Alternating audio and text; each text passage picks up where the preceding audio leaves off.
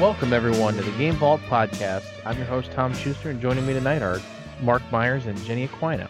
Tonight, we'll be discussing why emulation is important to our retro gaming future, and we're going to review our retro roulette game, Cruis'n USA, for the Nintendo 64. But before we get to that, what are you guys playing while quarantined? I I will start. Yeah. Um, I'm back from the dead. Hi, how are you guys doing? Well, welcome. We, Um, we had to use a diamond, but you're here. yes. Um, so I've been playing a few things. I have continued to play Dead by Daylight. So anyone out there has been tuning into our streams or following me on Twitter, you would definitely know that. Um, I actually two minutes before we logged in to do this podcast, I hit rank 11, Nice. which is my all-time high rank. So super Ooh. exciting. Yeah. Um, I've also been playing Stardew Valley for the PS4. So I love it. I was always a huge fan of um, Harvest Moon. I had it on the DS and then I had it on GameCube. I think that was my initial reason reason for buying the GameCube. So I was really happy to find Stardew Valley and it's very very similar.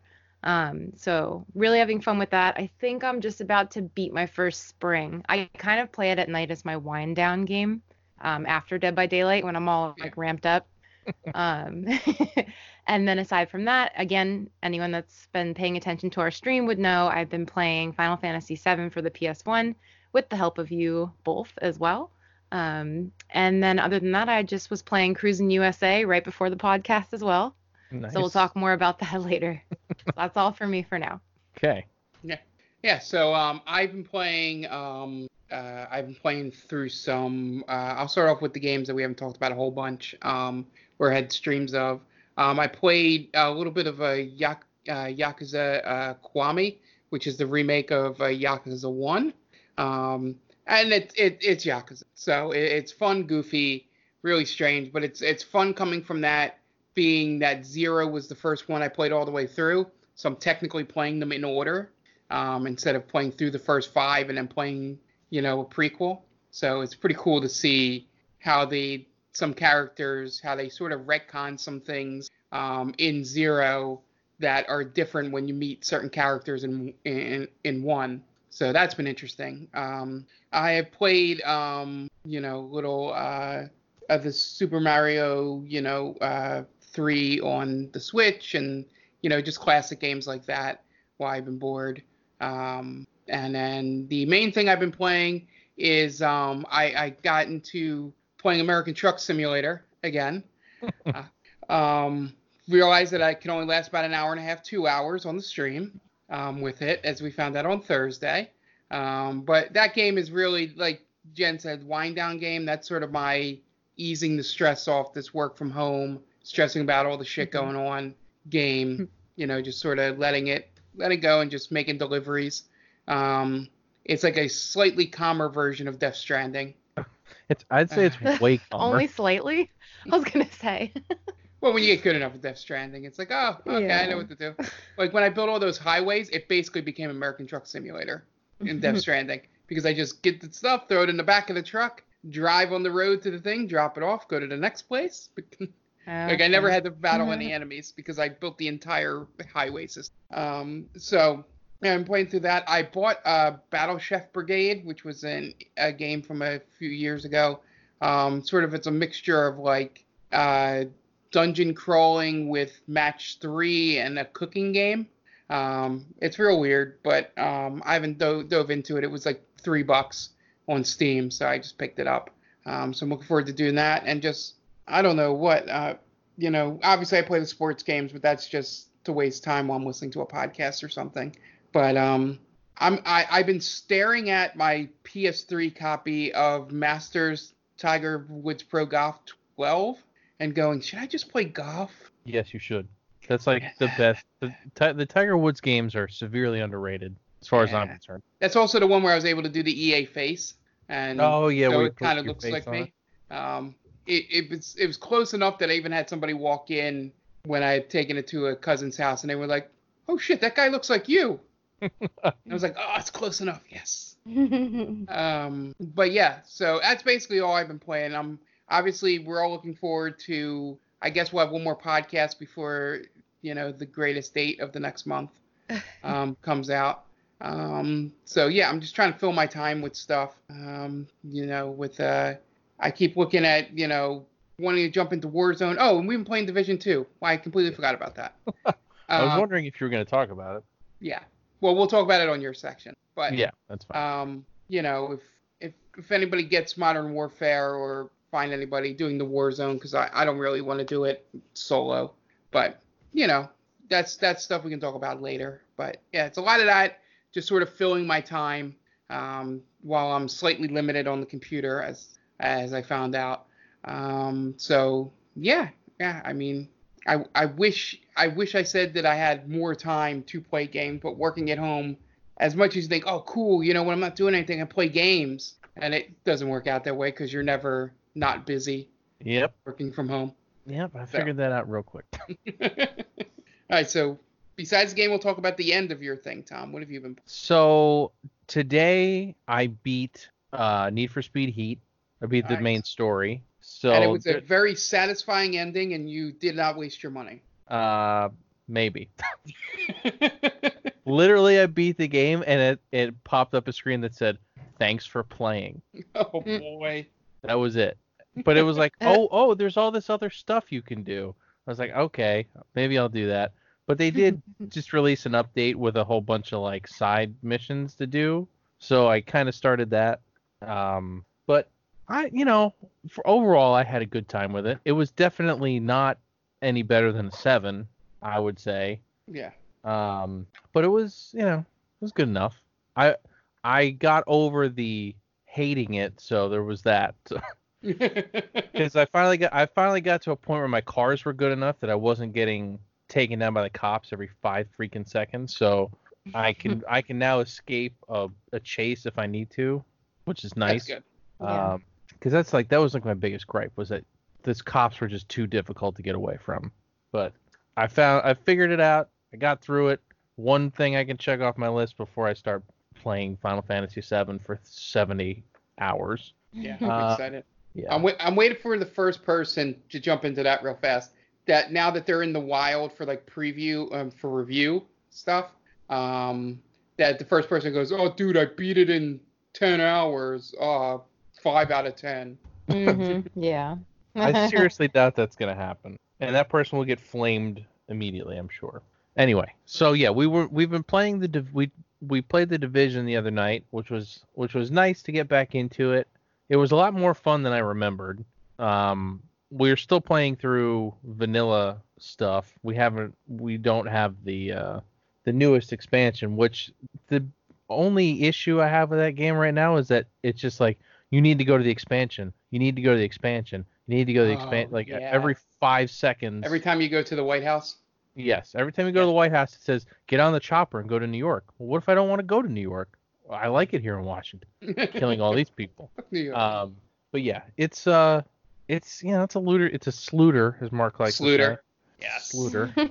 uh, Fluter. so you know, Yeah. it is the- what it is. The story isn't a, a ton of a ton of stuff behind it, but is, is what I'm getting so far in the story is that there's a rogue army colonel or something that is sort of just trying to take over DC and maybe the country. I can't really figure it out.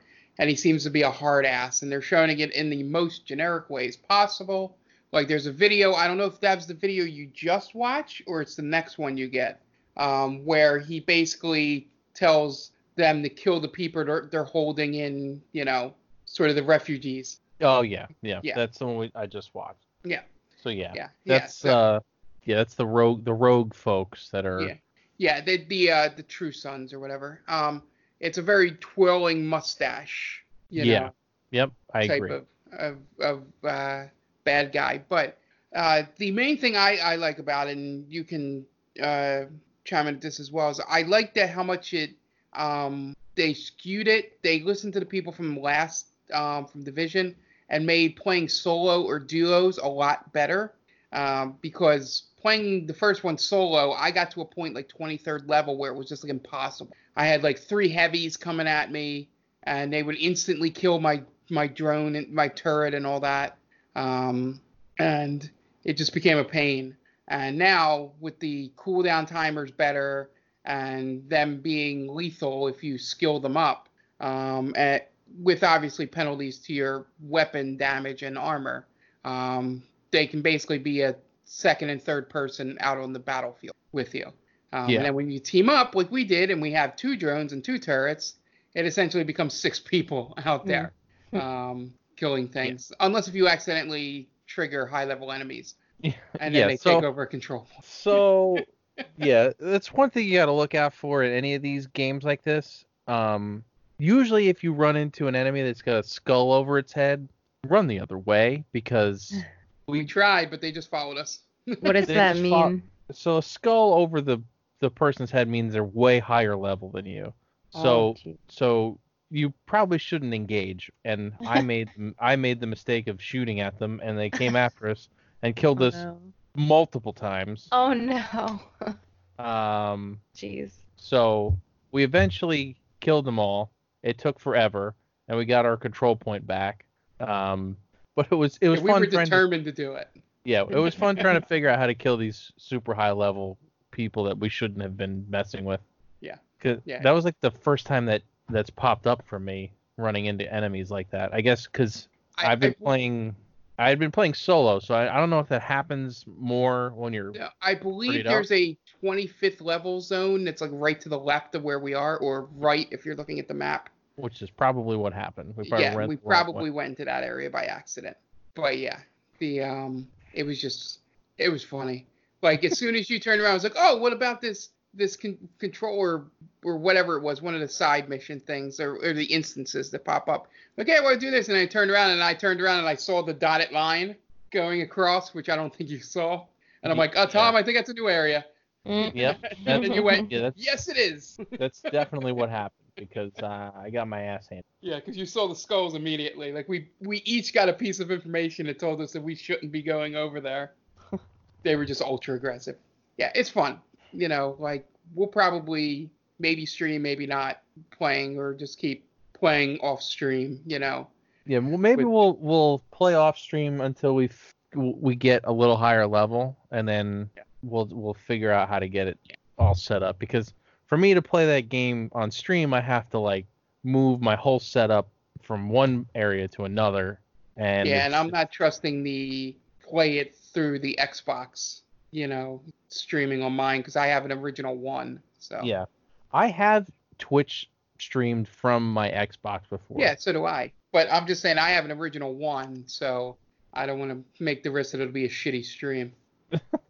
I'm sure. I'm sure it would be fine, unless they they totally tanked it because they want Mixer to be a thing. It's Yeah. very possible. Uh, let's see. What else have I been playing? I played some more Final Fantasy three.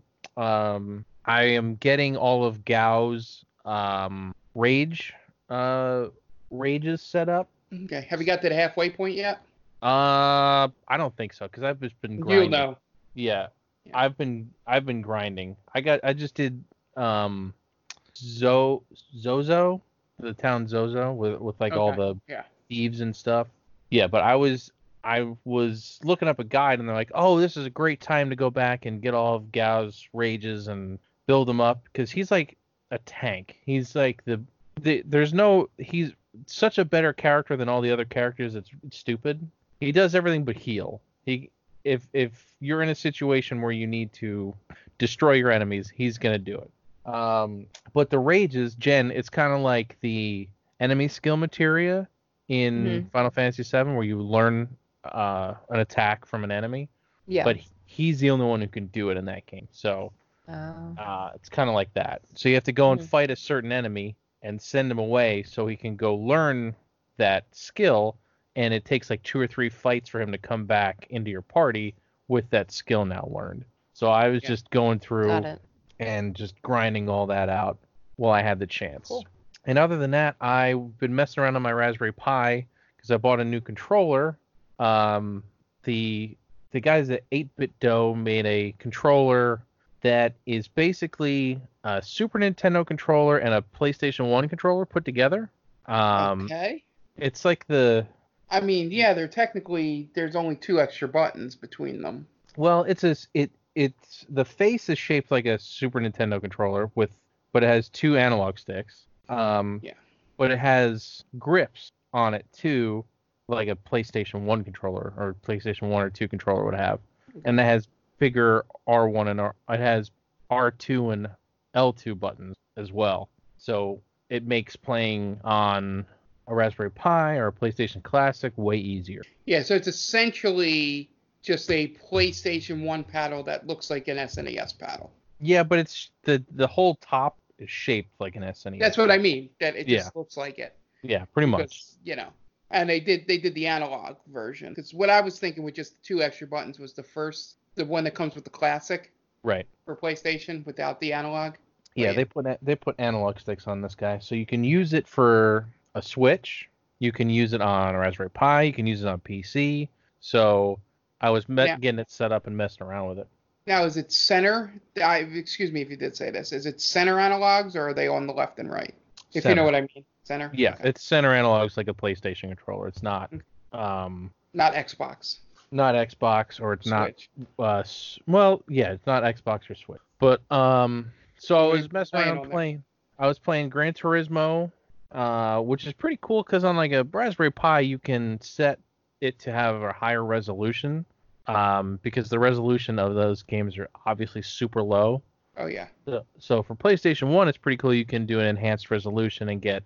Um, I'm not sure exactly how much it upscales it, but it upscales it a decent amount, so it doesn't look like absolute garbage. Yeah, you probably go 540 or 720. I would Yeah, I would im- imagine. I would imagine it's probably 720 because that's scaling it up by three, so that's probably what it is. Yeah. Um, but yeah, I was messing around with Gran Turismo. I was trying out Super Nintendo games. I was try just trying out Super Mario World and F Zero and all the stuff. I know how it plays, so I can see if the controller is working well, if it has a lot of lag. Yeah. But it uh, played really well, and the form factor is really comfortable. So I see myself using it a lot more. Maybe I might even start using it for the Switch because it has Rumble, it has all the functions you might want. Does it have HD rumble? No, it doesn't. it's it's got everything but HD Rumble. yeah, which Um, is only good for like one game as far as I know. y- yeah, I think it's One two switch. one two switch. That's about it, right? Yeah. Yeah, it's the game where you try and find how many balls are in the container that By shaking it. Yeah. and you can feel each individual one roll in the box. It's actually that- pretty that- cool, but I don't know how you use that in any other game. Yeah, it's yet another Nintendo thing that goes unused, like the um, heart monitor for the Wii or something like that, or the bongos for the the GameCube. Don't don't you slander the Donkey Konga bongos. People have beaten Dark them. Souls with the I'm not Donkey slandering them. I'm just saying that it's one of those things that they did it and then they never used it again. So you have this peripheral that's just there. So you're like the Virtual Boy. Right. Well, the virtual buzz it's whole a whole other story. But yeah, it's a very similar idea. Um, let me think. I think that's pretty much it. Um, I've been like just in a holding pattern pretty much until April 10th, and and hoping that I actually get a package on my door April 10th. So far, I'm gonna knock on wood right now. So far, it's it's coming. Yeah, I got the I got the standard edition, so I probably have a better shot than you, maybe. I don't know how they would prioritize that. Yeah, I don't know. you know, because I never got an email saying it got changed like you did, and then Well- they changed it back. Yeah, they said it was gonna change. They said, oh, we don't know when it's gonna ship, and then like, oh, it'll ship. It'll be there April 10th. So I don't Yeah. know. Yeah, I never I- got that email. We shall see. Yeah, yeah, and I'm also trying to hold out to not buy Animal Crossing. Mm. I know, me too. I mean, It's a struggle. you guys now is like the perfect time. Well, you guys have Stardew, but uh, now is like the perfect time to I play. was I was so happy when Jen brought that up. I was like, okay, good, good. we can we can distract Yeah. ourselves to not spend sixty dollars on Animal Crossing when you need to play that game a lot. And well, me, I don't know how much um, Jen would pick one over the other. Um, you know, where I would instantly just go to Final Fantasy and just leave my town to get Mm. weeded, get No, weeds in it. Jen would constantly be playing that, like in bed or. You Yep. Yeah, yeah. so Very true. Stardew's good, good, good Yeah. hold, and that's closer to Harvest Moon than Animal Mhm. Crossing is. So you don't have a capitalistic raccoon trying to take steal your money. this is true. So far. Yeah. So yeah, I'm just yeah, I'm just in that holding pattern with you as well. I can't imagine how great this spring would have been. Minus, well, well, everything mainly we say will take obviously without the coronavirus. Um, if they didn't move a whole bunch of games, Yeah. Mhm. you know, we would Yeah. we would have been playing, you know, Final Fantasy earlier. We would have been playing Cyberpunk, you know, and uh, oh, well, Last of Us. God, Yeah. God, that's going to be a hell of a game to play in May. Yeah. Yep. Yeah. yeah. Well, it's just like Death Strand- Death Stranding is literally what's happening right now, which Well, is yeah. the scariest thing ever. The Yeah, fact short, that the short, game- short of short of uh, monsters from the death plane coming up and grabbing you. right. Monsters from the Death Plane and Rain making you age. It's still a very similar theme in the fact that there's an un like a uh, something out there that y we have no idea how it works or how to fix it yet, and we just have to live inside forever. uh, well, that that's why that's why uh, you know GameStop was an essential business. We can play video games. Yep, pretty much. yeah. All right. Well, well. Luckily, we have time to play these things. Um, there is one thing I want to try to do before um this come the Final Fantasy VII and everything starts coming out is at least beat the story of the Outer Worlds. I don't know if I'm going to be able to do that. I'm going to try. Um, I'm not even close at, uh, to, to beating it, so we'll see. That'll it really for- depends on how far you are on Monarch. Not for. I just got there. I still Okay. haven't. So that that's like half the game. So we'll see. We'll see if I can get through there in two weeks for the next podcast. I'll I'll give you guys a, a heads up when I once I've gotten through that. Um, but yeah, that's pretty much all I've been playing. Uh, we might as well get to the news. It was it's obviously light because of obvious reasons. yeah. Uh, but we got a couple things to talk about, and then uh, we'll get to our main topic. But uh, take it away, Jen. Yeah, so the first thing that we're going to talk about is mainly you and Mark are going to walk us through it, and then if I have any questions, I'll jump in. Um, but we recently heard a few updates, I guess you could call them, for the PS5. Um, so if you guys want to jump into that, have at it, because that's probably the most like hot news that's going on right now with these past like the few weeks yeah, of it's like- quarantine. Oh my god. There's not enough teraflops, Tom. No, there's not enough teraflops. They didn't say teraflops enough during this this thing. So Mark Cerny gave a not a, a- a- basically like a seminar. This it's, was it's it's a GDC. right. It's meant for GDC, so it's very Mhm. it's a very technical breakdown of what's happening with the PS5. So as of right now, the PS5 is focusing on speed. It's focusing on loading speed. Um, it's focusing on things being able to get to the processor and get to memory and get back as quickly as possible. And if you watched this thing, you'll know because that's all Mark Cerny talked about. Well, Yeah. mostly. For probably half this thing, they talked about how fast their solid state drive was. Yeah. And they used the term SSD at least a thousand times. Yeah. Um, and I was thinking to myself, we were we were texting back and forth watching this. I'm thinking to myself, if this is all they got, this SSD, they're they have problems because Yeah, the the the main thing with that was I like how he opened it um uh by saying, you know, we talked to the developers and one thing they kept mentioning to us was solid state, solid state, you know, drives. That's what we want. And then that's when he spent the first half hour talking. it was at least at least a half hour, if not more, talking Yeah. about how it would benefit developers and how you know all this stuff. And that's all good and fine, but uh, mo- I I- guess as a, a like a PC gamer, I'm more interested in how fast everything else is. So they gave us the specs eventually on the CPU and the GPU, which as of right now appear to be less powerful than the Xbox One Series X, but their drive tech, their SSD technology is way faster than Yeah. what Xbox is. So they have their gives and takes. It's 10.2 teraflops. I don't know why anybody even uses these as terms because they don't mean anything. Um, it's like uh, ray tracing cores on an Yeah. NVIDIA GPU. No, they don't mean anything, literally.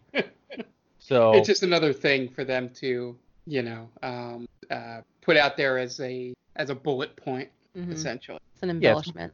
it's marketing. They got to make it sound good, Mm. which, considering the fact that they have told us nothing about the PS5 until two weeks ago, I wish they would have started with the other stuff. But I guess because they knew that those things were less than the Xbox, they needed to lead with something that they knew was going to be better, which which makes sense. But we didn't get to see it. They didn't show it off. Um, because a lot of this stuff I think probably hit you more than me, but probably hit developers more than both of us. Was all the stuff he was throwing out there with the numbers and the speed and the, all that is stuff they probably would like be like, hmm, yeah, this is okay, yeah. you know, Yeah, there- and there was definitely something very interesting um, in the fact that they were talking about how much time it's going to take developers to be able to work with this hardware. And Yeah. in the past, they've had really hard times of developers figuring out the hardware. The PS2 and the PS3, especially, the PS3 was way harder than the Xbox 360 to develop for. So, there's a power PC, right? um, no, it was a cell processor. That's it. that Uh, was the word I was looking GameCube was power for. Power GameCube and Wii were PowerPC. Um, but yeah, the cell processor was very difficult to program for. So right now, since everything is going to be AMD uh, CPUs, GPUs, it's all going to get way easier for everybody to figure out how to pro- how to program for these things and make it way faster and easier to start making the games. Obviously, making the games is still going to take the same amount of time, but it's going to be easier for them to adjust to the new hardware. Yeah, yeah, and then I think the big thing, which is the the next part of this, um, that I actually think could, despite maybe not being strong enough on the hardware side, uh, without really seeing what Microsoft did with it, I think the thing they did at the end is more interesting to think about. Is that really there's not much further to go with visuals. You know, we're kind of at that point where it's almost realistic, but they're going with like they're trying to do some kind of upgraded sound design. Right? they Um, want to revolutionize re- revolutionize 3D audio. Yeah, by sending pictures of your ear to Mark Cerny. um, This sounds like something we'd do to Dan. yeah, this it. And by the way, Jen, sounds completely made up. He literally said that in the press conference. Wow. Um, Man, I'm Uh, so, like, I remember when you guys were talking about this, it was through our messenger, and your your commentary was hilarious. And I had no idea what you guys were talking about because I wasn't able to watch it. And I remember saying, like, oh man, I really wish I could see this. And you're like, no, Nope. Nope. no, you don't. No, you don't. Yeah, Yeah, uh, like so we're saying, if you if you like aren't super into hardware specs and Mhm. stuff like that, you would have given zero shits about what they were talking about. Yeah. Um, I technically only watched it because I'm always fascinated watching Mark Cerny describe anything. So the fact that he was doing an entire hour on this, I'm like, hmm, this is going to be. This is And, just fat. That I mean- that guy is like a robot. It's it like really is. It's like it. There's no stumbles. He Wow. kicks out all these terms. Well, he's a, he's probably a genius. Um, oh, sure. yeah, The dude's been in the video game industry since the beginning, pretty much. He worked for Yeah. Sega. yeah. Wow. And it's just yeah. He's he didn't look. He might have looked at the computer screen maybe twice in the whole hour. Like I don't know if there was a project. Maybe there was a prompter out there, but you know he just made it seem like it was all coming you know off a prepared speech that he'd been rehearsing. You know, sort of Wow. thing. And it, it yeah, that was what I. That's why I said it feels like a college professor. Well, one thing we didn't Hmm. mention yet, which I don't know how we did mention this first, they had they had it set up so it looked like there were people in the audience that he was Uh, speaking to. They were animated. They were either Oh my God. animated or just cutouts because some some of them moved and some of them didn't. So it was just a weird like uncanny valley type thing going on where Yeah. he was speaking there was nobody actually in the room and it it looked like um I what, Like- what did I, I'm gonna look it up. You can go on because I had a really good description of it. Yeah, it, it well, it looked like Mystery Science Theater 3000, like with a guy in in the corner pointing at the at the screen and talking about it, but the person talking instead was Mark Cerny, talking about all kinds of weird stuff and your ear, the way your ears fold, and Oh my god. yeah, it was uh, it was a thing. But I'm Yeah. glad I'm glad we finally got some sort of information because as obviously as of I, I, I said this looks like the it looks like an FMV from a mid '90s PC game. The way yes, the way the, the green screen looked terrible. the way Um, he's Oh, speaking, no. he yeah. just sounded like a robot. It, It, sounded like he had, it sounded like he had given this speech a thousand times, and he was just. But like Right. it was so technical in everything he was talking about, but it Yeah. just sounded like he knew exactly what he was saying.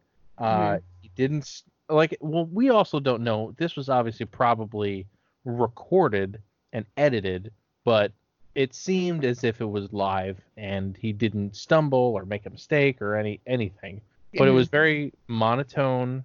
He didn't didn't he didn't get Yeah. excited. He didn't get he didn't get down. It was just weird. It was just a weird yeah, a weird th- thing. There, there were two descriptions, and I'll I'll make my one point is that it to me it's weird how he never gets boring to me, no matter how monotone and dry the stuff is.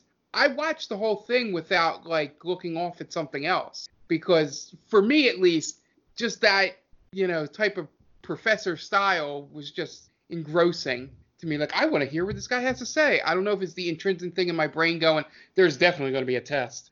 Uh, so it definitely it definitely felt like there was going to be a test after this thing. Yeah, the two Uh, great descriptions I heard, I saw one I saw online afterwards, and the other was the thing I had put in our chat. The one I saw online was that he looks like Dana Carvey from Master of Disguise yes. in there, and Yeah. it's a very good comparison. If you if you're on your computer now, Jen, you look up Mark Cerny. Um, it's Mhm. C E R N Y or N E Y. But anyway, um, and the other one was I said that he looks like a dad that would never get mad at you. He would just be really disappointed. and I said yes. That's uh that's definitely definitely the case. yeah. Oh yeah. A hundred percent. So let me give you the actual specs because I pulled them up. Uh, so the CPU is a Zen 2 based CPU with eight cores, which right now is kind of the sweet spot for AMD. That's w- that's where most of their um, most of their desktop CPUs are eight cores uh, at 3.5 gigahertz with a variable frequency, which is pretty good. The Xbox One Series X, I believe they said was 3.8 gigahertz with eight cores. So we'll see what kind of a difference that makes. Uh, the GPU is 10.28 teraflops um, with uh, 16 gigs of DDR6 memory, and that's between the GPU and CPU. It's shared. Um, the uh, it also has NVMe SSD slot, which is interesting. So NVMe is a very fast SSD, um, and they're allowing you to use it as just storage, like expansion storage, as opposed to like just changing out your whole drive, which is very interesting to me. Um, because these drives don't require any cables, they don't require external power. They're they're like the size of a piece of chewing gum. You just slot it in, tighten a screw down, and away you go. And they're super fast. And it's very interesting that they're using just that. It doesn't seem like they.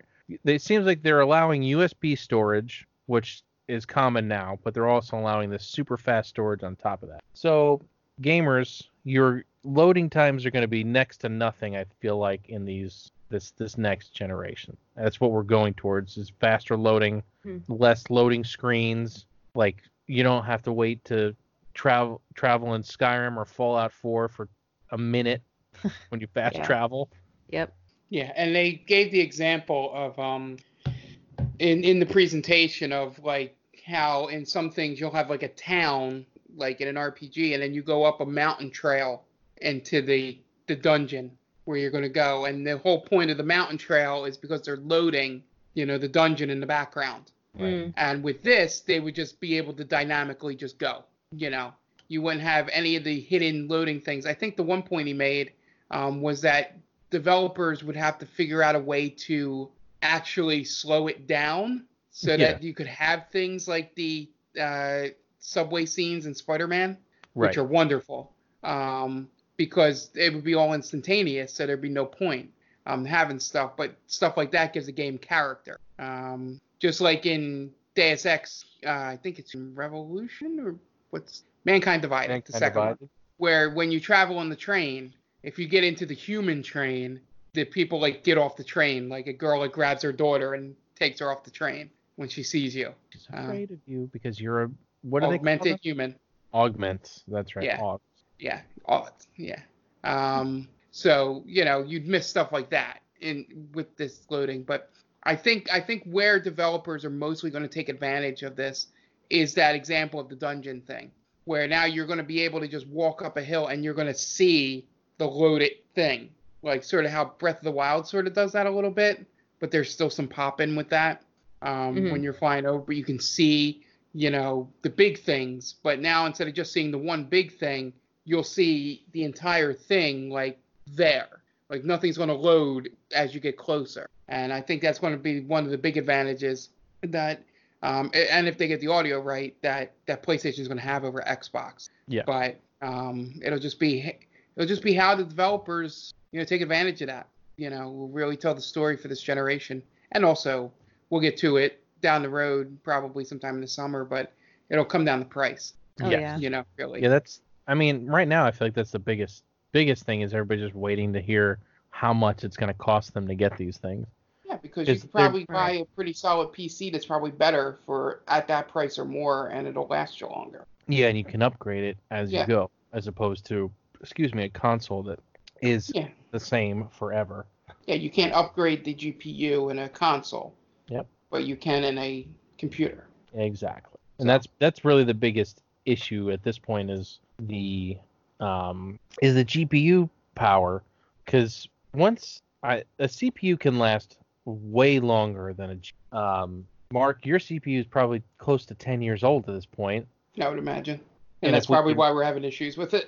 Right, but if we could cool it properly it would be fine. And but otherwise, you know, Yeah. it's it's it still works. Yeah. CPUs are still they you can still use a you know quad core which right I, I'm just I'm describing an eight core quad core is half the half the cores it can still do most of the same things that uh, an eight core CPU can do so we'll see what they what they come up with for with price I'm afraid I'm afraid of how expensive it's going to be but I've already Wow. told myself listen this is where I'm going to wait till round two for these consoles.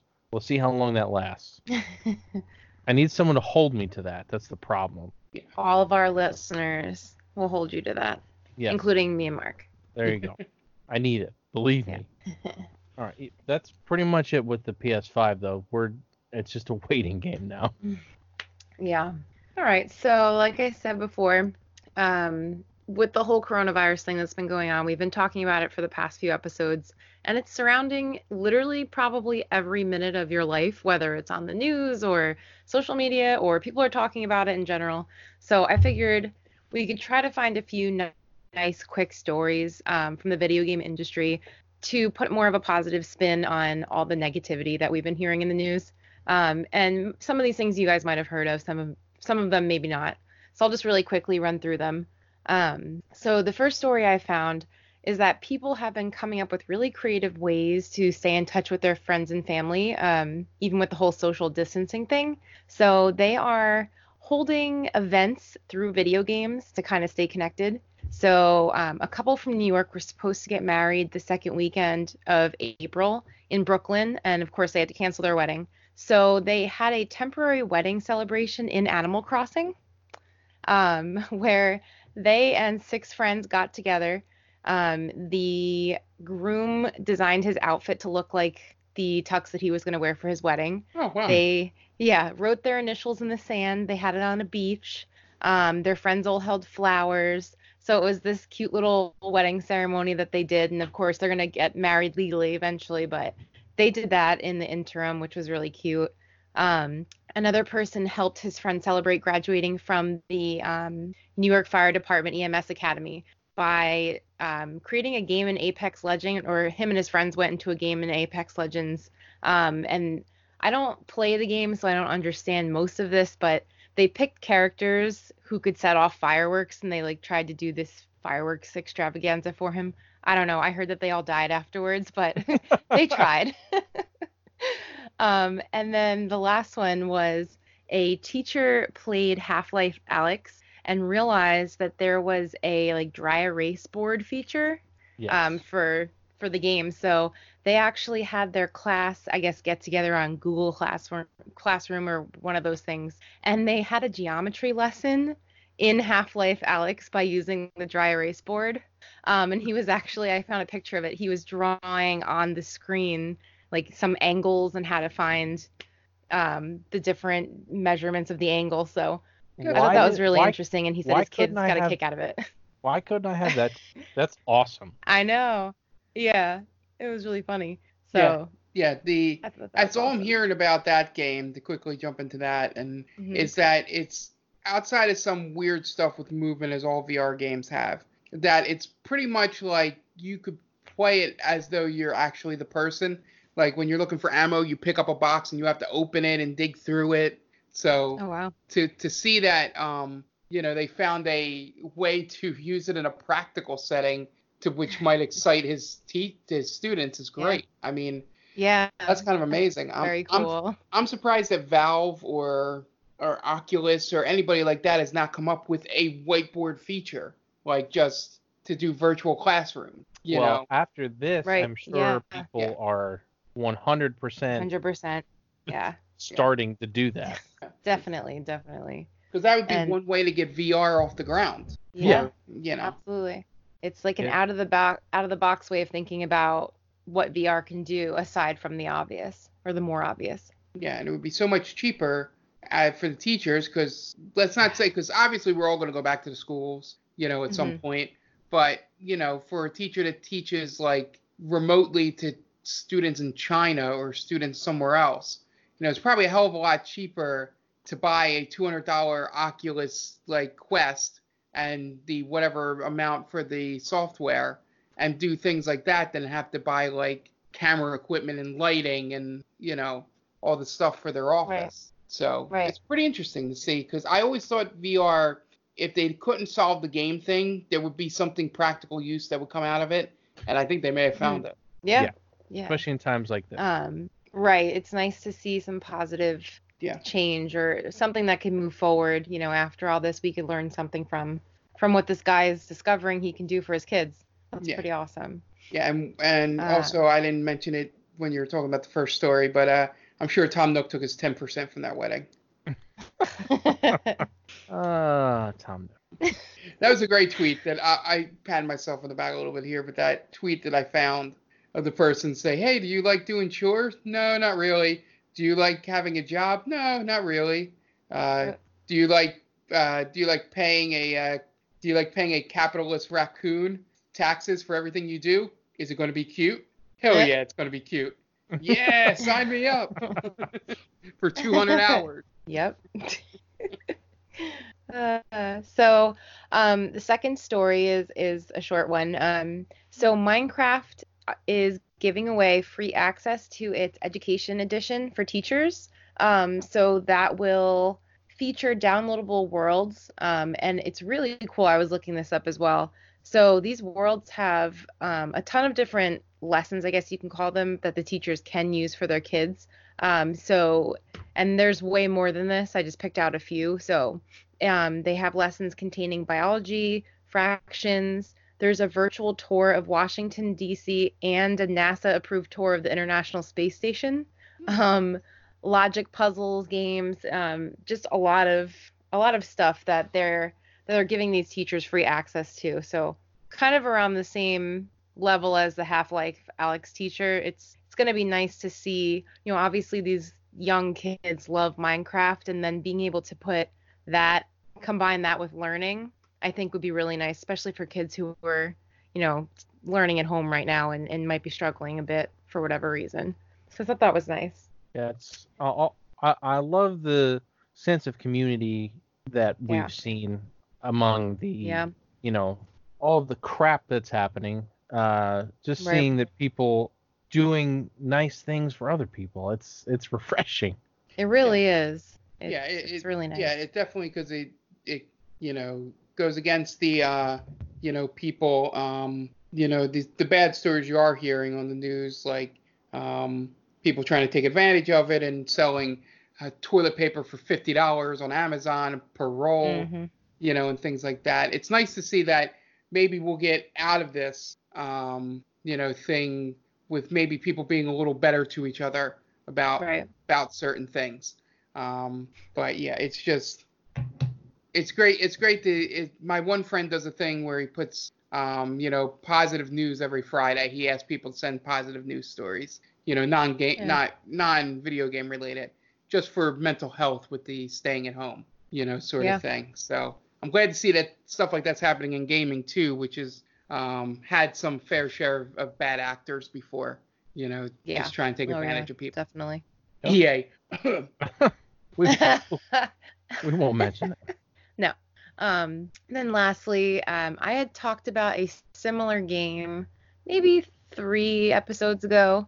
Um, so a Portugal-based tech startup called Magic Bee has launched a video game for players to travel the world and fight the spread of a virus instead of creating a virus. Um, so basically, when playing the game, the objective is to avoid getting sick while collecting vaccines and helping heal people.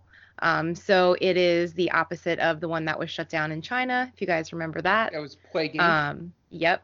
So this is, if anyone's interested, currently available for free um, on the iPhone and the Android right now.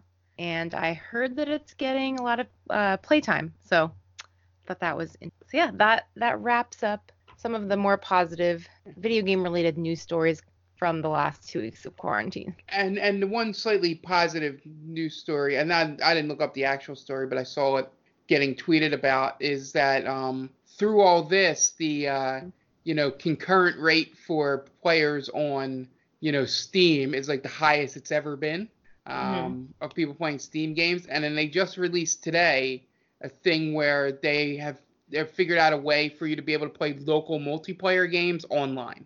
You know, the ones that were, you know, you couldn't play online um, Yeah. just because of whatever mechanic they have. They figured out a way to make it work. Um, I didn't get to read the full story. Literally, excuse me, it literally popped on the Twitter feed as we were talking. So, Yeah. Breaking news. breaking news. It may have been a That's awesome. retweet from earlier today, but it just popped up on my on Yeah. my feed because I do with how everything changes in the world today. I was looking. Wow. I just keep Twitter up just in case if there's an announcement of like, hey, Yeah. Final Fantasy's delayed, or you know, stuff like that, where you know we need to break it. Right. Yeah, that's good. All right. Well, uh, I thought we'd talk about something that uh, I'm sure a lot of people are experimenting with since they are not allowed to leave their house, and that's emulation. So it's no secret, Mark, that you, that we don't all have perfectly legal. What are you talking about? what are you talking about? Listen, emulators are perfectly legal. They are 100% legal. There's no doubt in that. Right. Um. So It's the counterpart. Yeah. So with Raspberry Pis and all of the the the mini consoles out now, a lot of people have started to experience uh, video game emulation. And video game emulation's been around for pretty much as, as soon as they could be emulated, they were. Um, like there were N64 emulators on Windows 98 PCs. It goes back at least that far. Uh, the there was there was even a um, commercially sold emulator called Bleem. Uh, it was a Oh, PlayStation. It was a PlayStation One emulator that could play, you know, any of your PlayStation games on on a PC. You put your disc in the PC, and it plays like a Put your PlayStation what? game. I wasn't gonna say anything. Disc. disc. I think it like the the microphone cut just a little bit. Awesome. So happy that happened. Anyway, your CD. You put your CD in the tray. Oh, nothing beats floppy disk from back in elementary school. Yeah, just want to say that much. Yeah, the uh, what I was going to mention too, uh, I I had first found emulation back early 2000s. I think like right before I went off to college, um, Mhm. because that was the first time I actually had a good PC. Um, you know, we had all those gateways and you know uh, uh, Packard bells and stuff like that that weren't really any good. Um, so, you know, I finally got a laptop. My uncle bought me one for college. Uh, so I discovered emulation, discovered a Super Nintendo emulation. I think you can imagine what's the first game I downloaded Yep. um, to play on that. Um, so yeah, I've been doing it for 17 years roughly, um, or more. Uh, I don't know if, if it was 02 or 03 that I started, but yeah, the the, the best part about it um, is that you know nowadays it, you can you can easily now show your kids or your younger siblings, you know, hey, this is this is the you know good stuff. Mm-hmm. You know, this is where this is where it came from. Kind of like what we're doing to Jen a little bit. Yeah. Uh, with the NES and SNES. Mm-hmm. Um, but yeah. you would know more of the technical side of this than I do. With yeah, I mean, so basically, most of the emulators that people use these days have been around for quite some time, and they just are constantly being updated and updated. And we've gotten to the point now where they've even started making emulation for like the PS3. There's a PS3 emulator. People have been working on an Xbox 360 emulator. I can't there's wait a, for that.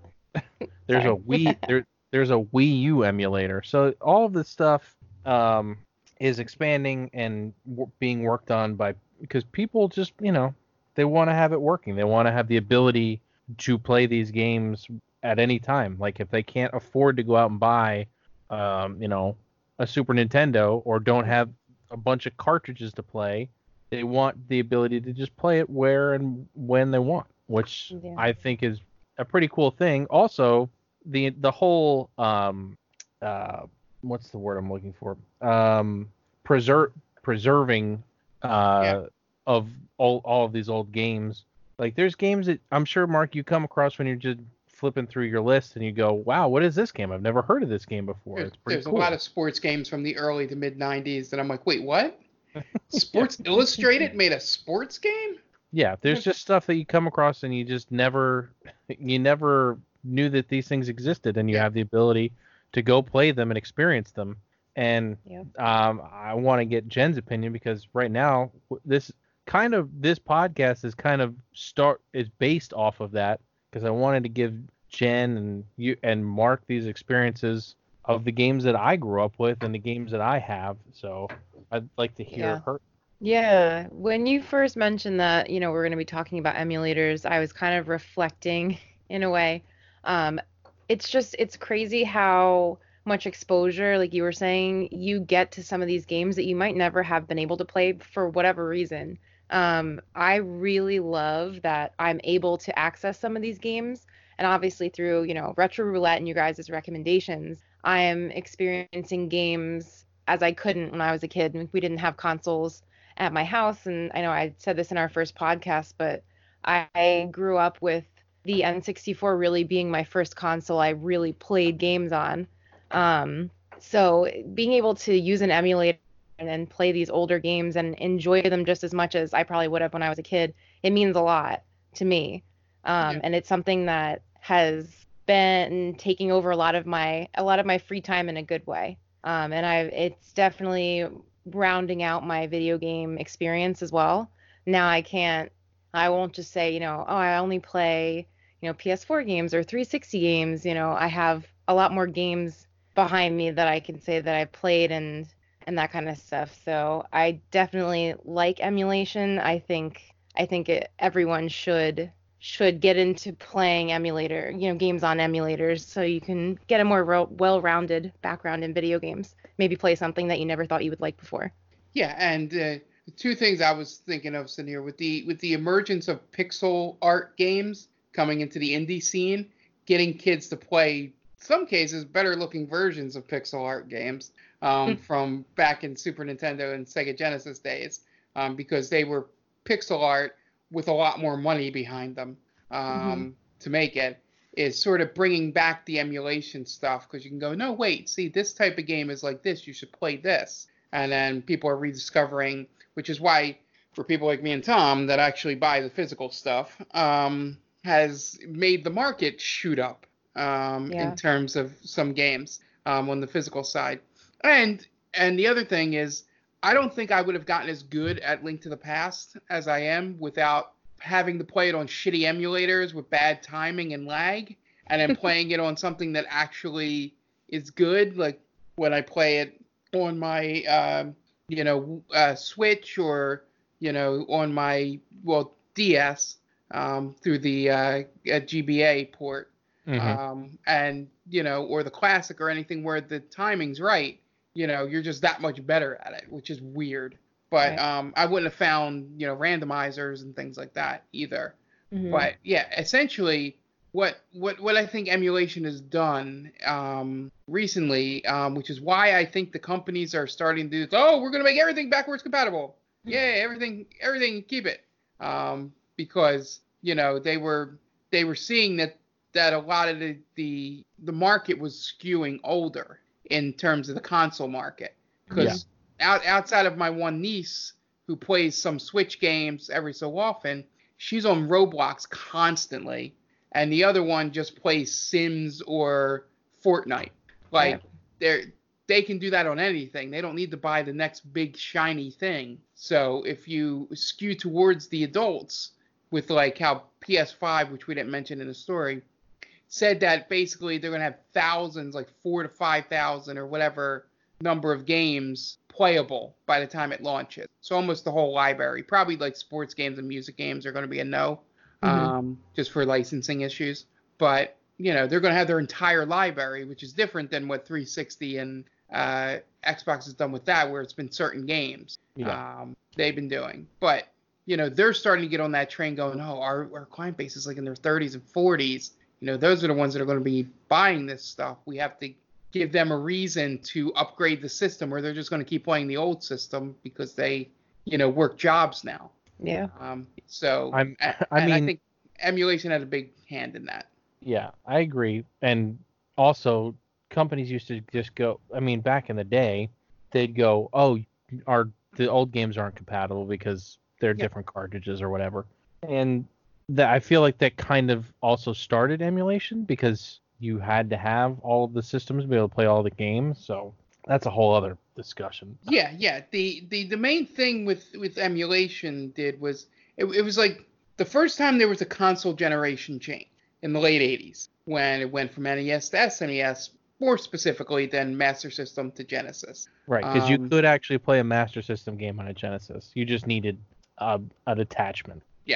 Um, is that parents just didn't? I was going to quote a Will Smith song, but They um, just don't understand. they just don't understand. um, why the NES game couldn't work in the SNES. Like it was foreign to people back then, which is wild to us now. Like we get it, um, but it's it's starting to trend back to that where you know you're hearing people go, "Why put all these games digital? Because you said digital was the way, and now you're just going to say I can't play them anymore if I get the new system." You yeah, know? I feel like that's the biggest problem is that digital is such a big thing that you know if if you want to play a game that you already had, why do I have to buy? I either have to buy it again or I have to keep my PS4 hooked up forever. yeah, All right. Which I don't have a problem with that because I keep everything hooked up. yeah. My my PS4 is going to stay hooked up forever because it has a copy of PT on it. There so. you go. Exactly. Probably worth thousands of dollars on eBay though, but uh, no, I'm joking. I don't really know if that's true. But there is one more thing I wanted to talk about with this, and the fact that emulators exist, it allows people to create new games for old systems, and people still have a way to play them. Um, like I just saw the the other day, um, someone created a mod for um, the old WCW wrestling game, and you can you can play it through an N64 emulator with uh, up-res textures and new moves and faces and all this other stuff because emulation existed. If if it didn't, Yeah. you wouldn't be able to play it and have it look so good. Um, Yeah. Yeah, and there's two other sports games that follow that model perfectly. Uh, there's people constantly updating NFL 2K5 um, for you to keep playing with the updated rosters yeah. on it. Um, and then they're doing the uh, same thing with uh, MVP Baseball 2005. Mm-hmm. Um, you know, because for some reason those those were two games picked. I mean, I can see 2K5 was pretty amazing for its time. Um, it- but um, without emulation and the ability to to update that stuff and get it to people, um, you wouldn't be able to do it. Um, I, there's even the crazy thing where they're updating Tep, uh, Tecmo Super Bowl, you know, for with the norm with the new rosters and all that for a game that really doesn't show anything outside of jersey colors And numbers Yeah, sometimes. and numbers. Um, you know, QB Eagles for life. Um, and you know, w- without that, you wouldn't have these communities sprouting up around these old games. Um, which is wild seeing with no sports that there are people going, hey, we're going to play the rest, we're going to play the baseball season on MVP Baseball 2005. Hmm. Here's the link to my Twitch, you Yeah. know, to do that. And it's just, it's, it's nuts. And, you know, I, I, I can't believe that I am so excited that I found out there might, there might possibly be the ability to do good emulation for the Dreamcast. Oh, there's very Um, good emulation for the Dreamcast. And I'm like, like there there are some games on that that I, I would love to go back and play. Um, and games I missed out on because of the short window um, that it was available. But yeah, but but that's one other thing which I think that was easy to emulate and do all that because they screwed up. You could burn disk and have it be playable. Well, also, it basically ran Windows, so Yeah, it made it really easy to emulate. yeah. Um, Dreamcast is Dreamcast is another podcast. Yeah. that that that system was wild. Um, but yeah, essentially, you know, me me thinking about that is great. Um, the only thing I don't know, in question for you, Tom, Mhm. um, if I put a disk in my computer, yes. will RetroArch run it, or do I need to rip the file off of it? Um, as long if if you're playing a PS1 disc Yes. and you put it in, um, you should be able to just hit open the disk. yes the the CD and you should be it should play it right away in RetroArch. Okay. I was just thinking about that the other day. I think Yeah, it was if you- stemmed from our conversation about, you know, turning my uh, loose parts of PC into a Raspberry Pi, you know, Yeah. sort of thing. And I was like, wait, wouldn't I be able to? Because, you know, we reconnected my disk drive, if I remember correctly. We did. Um, uh, yeah. Oh, interesting. Just, yeah, thing I've been thinking about the last couple of days since since we talked about the uh, the Raspberry Pi thing. But yeah, I mean if if you have any laying around, we could give it a shot Yeah. at some point this week. We got nothing else better to do. That's true. I mean, I mean, I mean, I gotta, I gotta plan out the next session for Stranger Damies, but, um, but yeah, little I, I, things. You don't have to plan anything. That's a, we're doing a one shot. No, no, no, no, next, Oh, the the next one. Yeah. Okay. yeah, because I gotta. Preparing I- how you're gonna kill me again, Mark. yes, I was going to. uh I too bad I don't have a camera. I was gonna wear that uh, uh a session since so Craig died, T-shirt again? but we don't have a camera. Um, but yeah, uh, like I was uh, anyway. But that you know, even work from home, like I was sitting here thinking, you know, like there are going to be times where I'm just going to be sitting there and no emails are going to be coming through because my job requires people wanting to meet up with you. Yeah. So that's not really going to happen. It's just going to be a lot of owners yelling at me. But um, I can, you know, play video games and test things out during that. But I'm definitely going to give that a try uh, with the PS1 thing. Um, because, and also if I could find some emulators for, you know, PS2. I, as we found out, I was texting you guys. I have a lot of games that I didn't realize I had from that generation. Of Nice. Yeah, P- I mean- PS2 through PS3. I mean, right now there are emulators. I'm gonna just read. Uh, there's emulators for almost everything, but the main ones: um, NES, Master System, um, Genesis, Super Nintendo, N64, PS1. There is a Saturn emulator. It's hard to run, but there is Yeah. a Saturn emulator. Makes me sad. Um, then there's there's a Dreamcast emulator, which is really good. If you ever want to try it, there's a couple of good ones. Um, Yeah, I have one. yeah, I, I'm trying to remember the name of the the good one. Um, I can't. I'm gonna have to look it up. But as I'm looking it up, so the only things that, uh, weirdly enough, Well, um, Wii. Wii's yes, got Dolphin. yeah, Dolphin runs Wii and GameCube games. Um, PCSX2 runs PS2 games. Um, there's ePSXe for PlayStation 1 games. Um, and then I think it's R RPCS3. I think is the PS3 emulator. So the weird thing is, dr- as, as weird as it sounds, the things that are most like PCs are very hard to emulate uh, which doesn't make any sense. The Xbox and 360 are very hard to emulate for some reason. and They don't really have very good emulators. Yeah. yeah. um, a- and for and for some odd reason, that clusterfuck that was the Saturn is very difficult to run as well. yeah, cause well, cause it has like two CPUs for some reason. It's just really stupid. Um, one of the Dreamcast emulators is called Redream. It's a. I think, I think it? it's the one I have.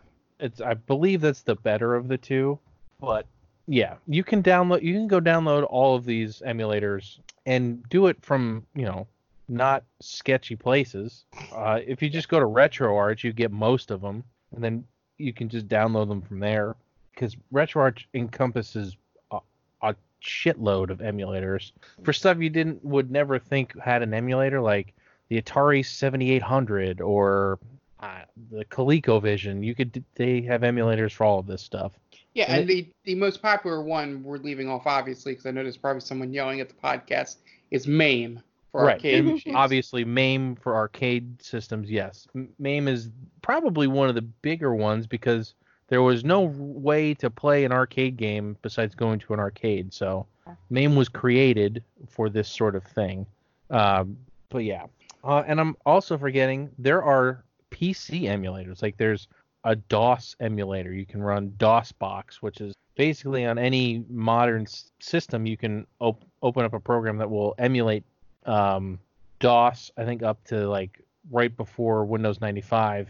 It'll emulate all versions of DOS. And you can play any of your old DOS games that you love. Like you My can go play.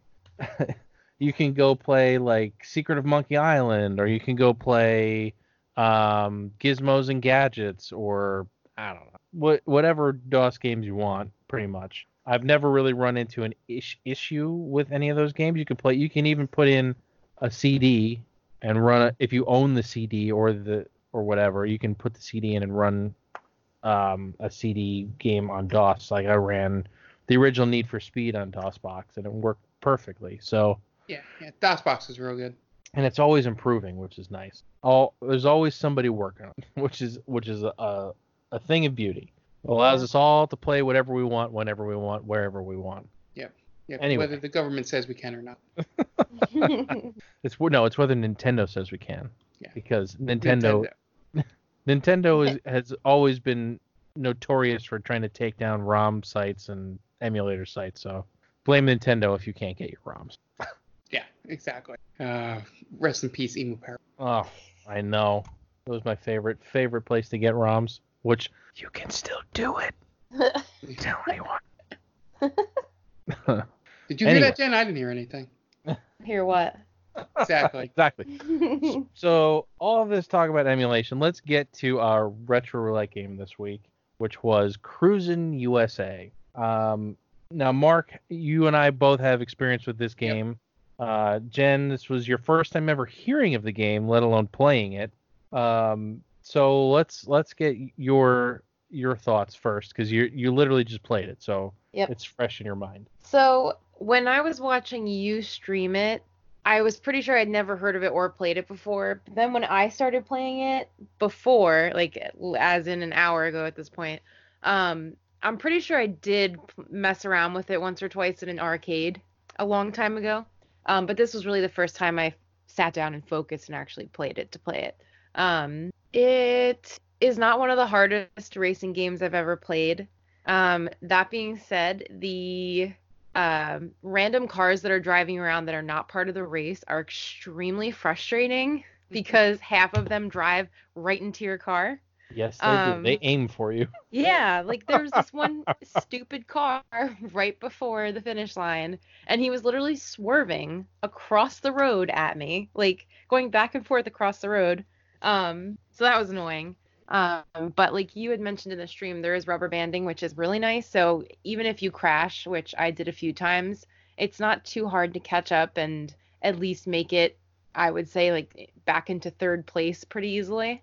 Um, one of the other things I found frustrating was that uh, you have to come in first place to move on through the game, so you can't place within the top three, say, and move on.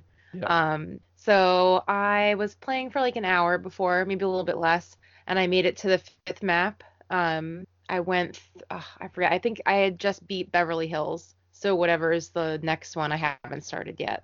Um, but I think eh, other than that, it was pretty good. Um, I'm trying to think. I don't think it was it was that difficult so far for me, you know, with the maps. Um, the turns weren't too bad. I didn't have to use my brake, which was nice. I mean, I probably should have, but I didn't have to, which I appreciate. Um, it was definitely, I, I definitely felt like it was a, a 100% an arcade game where they're trying to get you to load up your quarters into the game with, you know, like the cheap, the cheap uh, other cars driving into you and the blind turns in the tunnel and you can't see if there's going to be a car in front of you at the last second. Oh yeah. Um, yeah. yeah. But um, I think it was fine. Um, I'm trying to think if I had anything else to say. It was one of those one of those games where um, you could play in different views. So you can either do the first person view where I guess if you're like on the bumper of the car, it would be that view. I don't know. Yeah, um, the, out, or the out front view. Yeah. So actually, that's what I had done because I'd never played a racing game from that angle before. So I played the whole entire time in that in that view, which was interesting. It felt fast. I don't know. yes, it definitely increases the sense of speed. With yeah. That. Personally, yeah. I hate them. I never really? use it. I never use it. Yeah, I, I found it helpful when you were coming up on someone really fast, being able to like move over at the last second. It kind of helped judge sort of how much space you had. Um, but yeah, overall, overall, it was not an extremely frustrating game, and it wasn't super super hard. I thought. But what did you what do you guys think of it overall? Yeah, so the the a lot of the trappings that you're talking about and what the rubber banding does is they want it to be just easy enough that you'll probably finish first, second, or third every time, no matter what. Yeah. Yeah. Um, because they want you to keep pumping quarters into the machine. Right. Um, with it being with it being an arcade game. Um, so they make it just good enough that you don't get frustrated and just leave, you know, after the first race. Um, but yeah, that, that's one of the things. And again, I didn't get past California again because I'm just really bad at the at this game for some reason. Um, but the the entire uh, setup is um, it is one of the more um, Crazy Taxi comes pretty close on Dreamcast. Um, you know, one of the few games that is basically you know almost plays just like I remember playing in the arcade. Yeah. You know, outside of you know some of the some of the uh, things they had to do to make it into a console game you know, in terms of covering up, you know, some of the models and stuff like that. Mm-hmm. Um, but in terms of the way it plays, and it still keeps all the the trappings of a uh, of an arcade game. Um, and uh, you know, um, the only thing that I'm missing because uh, you know Daytona, um, you know, has the whole rolling start thing, which I don't think they, you know, um, is the thing I remember from arcades more than the Cruis'n USA music and beginning and all that. Mm-hmm. Um, I'm right with that, right, Tom? It was Daytona that was. Yeah, the, Daytona had the rolling start, start where the guy yeah. yelled yelled rolling, rolling start. I thought that was in this game until I played it because we didn't get to hear the audio when Tom was playing. Right. Um, so that was the only thing I was disappointed in playing. But yeah, it felt felt the same. You know, obviously with a racing wheel, I was probably better than I was with the racing wheel in the arcade because I swear they made that a little looser yeah. Um, so that you couldn't win all the time. Uh, but yeah, that, that's basically my experience with the game. It's like any other racing game, outside of when I got good at games like Gran Turismo and you know more simulation style where you sort of RPG your car up um, and can start winning races without having to be 100% skilled at it. Um, I, it, it gave me the same experience where I get to like hit that one level where you know they're testing you to see how good you are um, and I always don't pass it in these arcade racers. but um, I'm sure, Tom, do you have any other thoughts on it? You know, you you probably said a lot during that stream that you almost broke a world record. I know. Yeah.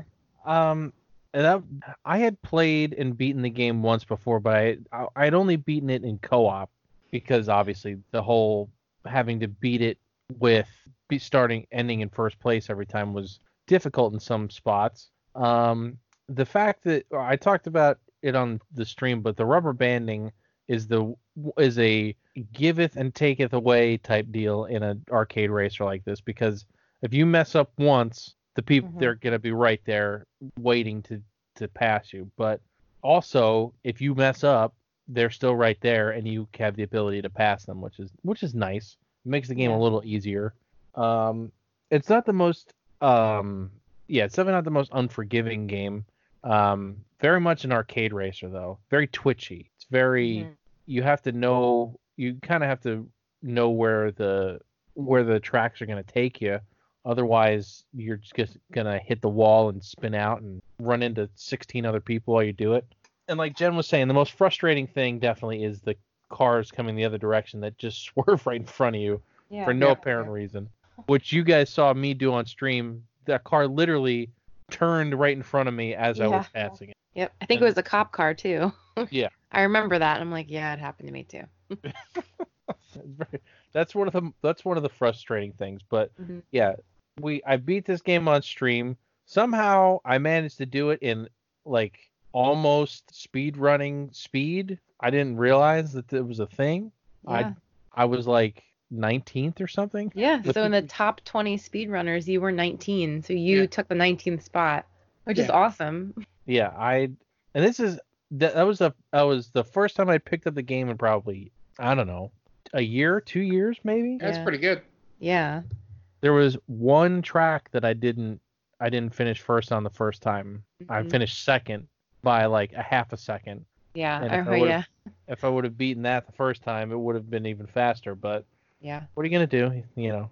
Right. It- it you probably would have made it to the top 10 if you had beaten that one race. Yeah. I don't. I'm just I'm just happy I beat it. It was very cool to beat it on stream. hmm Um, and something that most, I mean, a lot of people don't know this, but when you beat the game, it upgrades the car you were driving. It changes the color of the car and it makes it faster, which is Yeah. pretty cool. Um, nice. but yeah, it, it's a very solid middle of the road arcade racer. Mhm. It's not the best. It's not the worst. It's definitely not the worst. I've played way worse games than this. Um, but I would say that the later games um, added more stuff to to the gameplay to make it a little better, a little more enjoyable. Like Cruis'n World, you don't have to finish first every time, which is really nice. Yeah, that's good. Um, but yeah, overall, good game. I'd recommend it. Uh, do we have scores? Yeah. Uh, well, I'll go first. I, I give it. Um, I don't know. I I say three and a half. I mean, the, the the frustration with I hate I hate games with arcade trappings. That might be what's making my score a little lower than it probably should be. No, that's a Um, fair fair score. You know, it's just you know, uh, Crazy Taxi. The only reason I like it is because of the stupid Offspring soundtrack that's in it. Um, and it's just funny seeing KFC. Yeah, yeah, yeah, or whatever that that song that offspring song is. Um that plays way too much. Um and, and the fact that you know i, I think they could have yeah, they could have done much better in terms of um you varying the uh the stages. You spend i think a half the game in california and Yeah. the other half is the rest of the uh, of the country. Um you could have had some nice texas levels and stuff like that. That would have been fun um like having them drive past you know, uh, cattle ranches or whatever sort of late 90s, you know, stereotype Texan town would have been. Um, maybe maybe uh, uh, James Van Der Beek and Paul Walker um, standing by. But um, that's a varsity blues joke, guys. I Um, thought it was a Fast and Furious joke. I'm like, wait a second, that doesn't make any sense. Paul Walker Now- plays Lance Harbor, the Yes, best quarterback in West Canaan, Texas, Yes. going to Florida State. Um, anyway, um, yeah. So essentially, I would have liked to see more levels using. There's there's a lot of variety in this country, um, in terms of which is what I'm hoping with American Truck Simulator as they expand that you start seeing, you know, the Great Plains and Texas and you know Louisiana, you know, with, with the swamp areas, you know, there, and and just the stuff like that. I think they didn't take enough advantage of it. I think the developers were in probably the West Coast and San Francisco and Mhm. just knew about California and based most of their levels on that. Yeah, definitely. Um, for me, I would say I'll probably give it a uh, 3.8. I wanted I wanted to give it a 4, but the more I think about it, the whole coming in first only sort of thing, it kind of it puts a little bit of a damper on it for me. So I would give it a 3.8. If it didn't have that, it would have a 4 from me. Um, and I agree with pretty much everything you said, Mark. Um, it's just a good, solid arcade racing game. But I really, I agree with you 100%. I would have liked to see more variety in the maps. Um, and maybe I'll check out Cruis'n World though, because you're saying it you can come in what up to third place Yeah. and and go on to the next map. So so that sounds that sounds a bit more of what I'm looking for, I guess. So maybe I'll check that out. But yeah, 3.8 from me. Okay. Yeah, I'm gonna go 3.5 as well. Um, yeah, I mean, there's nothing wrong with the game.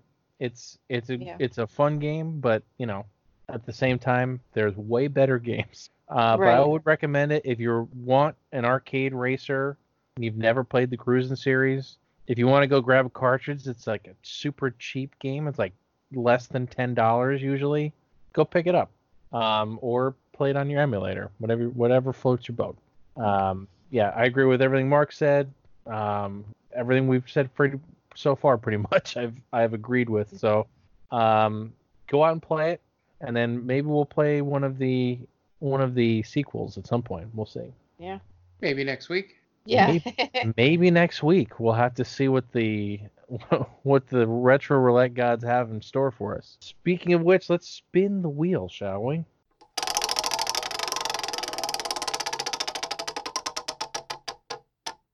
All right.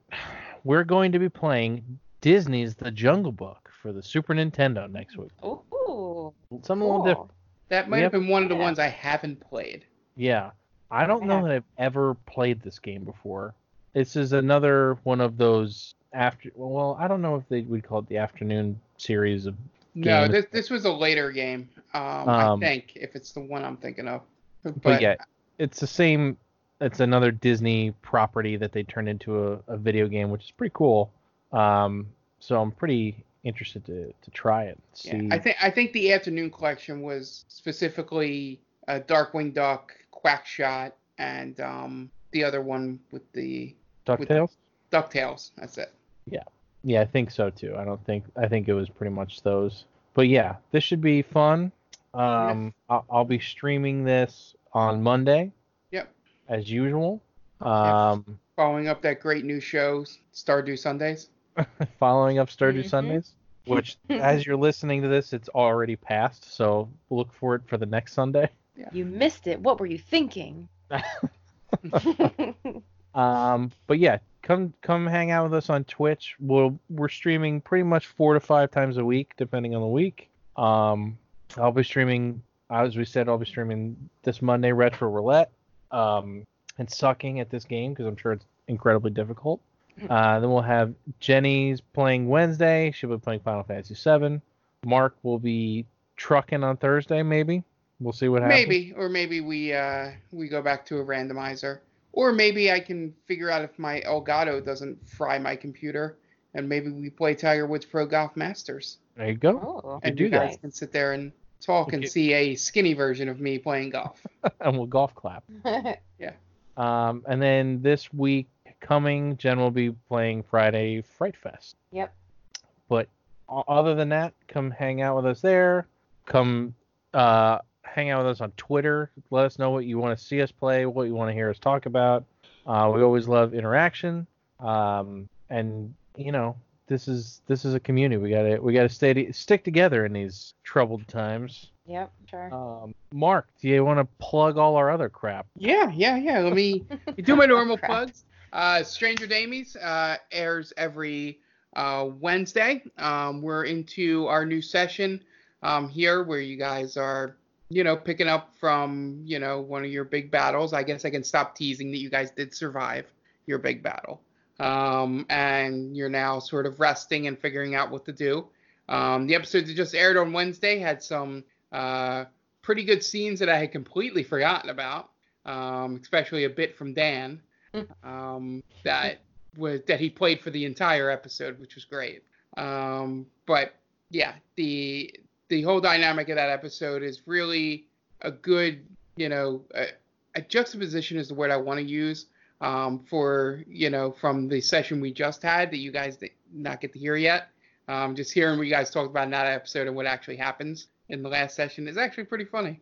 Um, but yeah, so go check that out. Um, yeah, and then you know you you we have they call this a movie on Thursdays. Um, we did Cats uh, last week. Um, basically, as Ant says, we watched it so you don't have to. Um, just I like feel, that. just feel free to listen to our podcast and not watch that terrible dreck of a movie, which I I still don't know how it was popular, but after seeing some clips from the Broadway show, I kind of get it a little bit. Like, okay, it's not my, you know, that's something I would go see, but I'm like, this is a lot better than the movie. Um, but yeah, and then we're also you can get all those on iTunes, Google Play, anywhere you get your podcast. Um, you know, we're also on Twitter, you know, at Stranger Damies, at the main Damie for They Call This a Movie. And then I am at Off the Mark Tweet, so you can tweet any one of those, and I will either find it or or, or our social media manager Dan will pick mm-hmm. you up on Stranger Damies uh, there. But um, Jen, I don't know if you want to, you know, hawk all the Instagram stuff. Yeah. So um, all of our pod well yeah all of our podcasts have an instagram so we have at stranger damies on instagram um the game vault mm, wait game vault podcast on instagram we basically go. have a different name for every account social media wise for game vault just because variations of it are taken everywhere apparently yes um yeah uh and then we have the main damie which is our instagram for they call this a movie basically right now um so definitely check us out for Stranger Damies specifically, more than the others, um, if anybody out there is an artist and want to kind of contribute, maybe draw some of our characters, we would greatly appreciate it. We would always love to feature anything that you guys do for us. Um, there's just something about someone's take on our characters that I think would be really awesome to see. So again, please feel free to you know send us some love through there. Um, you could tweet at us, like you guys said, Dan is like our our acting social media manager. He's really good at it, so he likes talking to everybody. We just hit our milestone on Twitter, so we're doing that giveaway. Definitely yeah, be sure to. Five hundred. Yeah, 500. We're almost at 600 now, I think, which is amazing. Yeah. Um, but yeah, just again, you know, talk to us, give us advice, tell us we suck. Uh, maybe we'll throw up some polls on on our um, Game Vault Twitter to see what you guys want to see us play. So just keep an eye on our social media channels um, and, of course, our Twitch streams as well. We love everyone that's been on so far with us. Everyone's really supportive and awesome. We're getting closer and closer to the affiliate level, which we're really excited for. Yeah, it's, it's in the horizon now, I think. I think we have like 20 followers to go, or close to 20, maybe maybe 21 or something. But right, we're getting there. to make friends so. with 21 more people. Right? Yeah. yeah, exactly. So hopefully more good things to come soon from us as well. Awesome. So yep. everybody stay safe out there. Uh, keep keep yourself entertained by listening to our podcast and watching us, and uh, play some play some retro games while you're at it. Um, I want to thank Mark and Jenny for joining me, um, and all of you. So for Mark and Jenny, I am Tom, and we will catch you in the next one.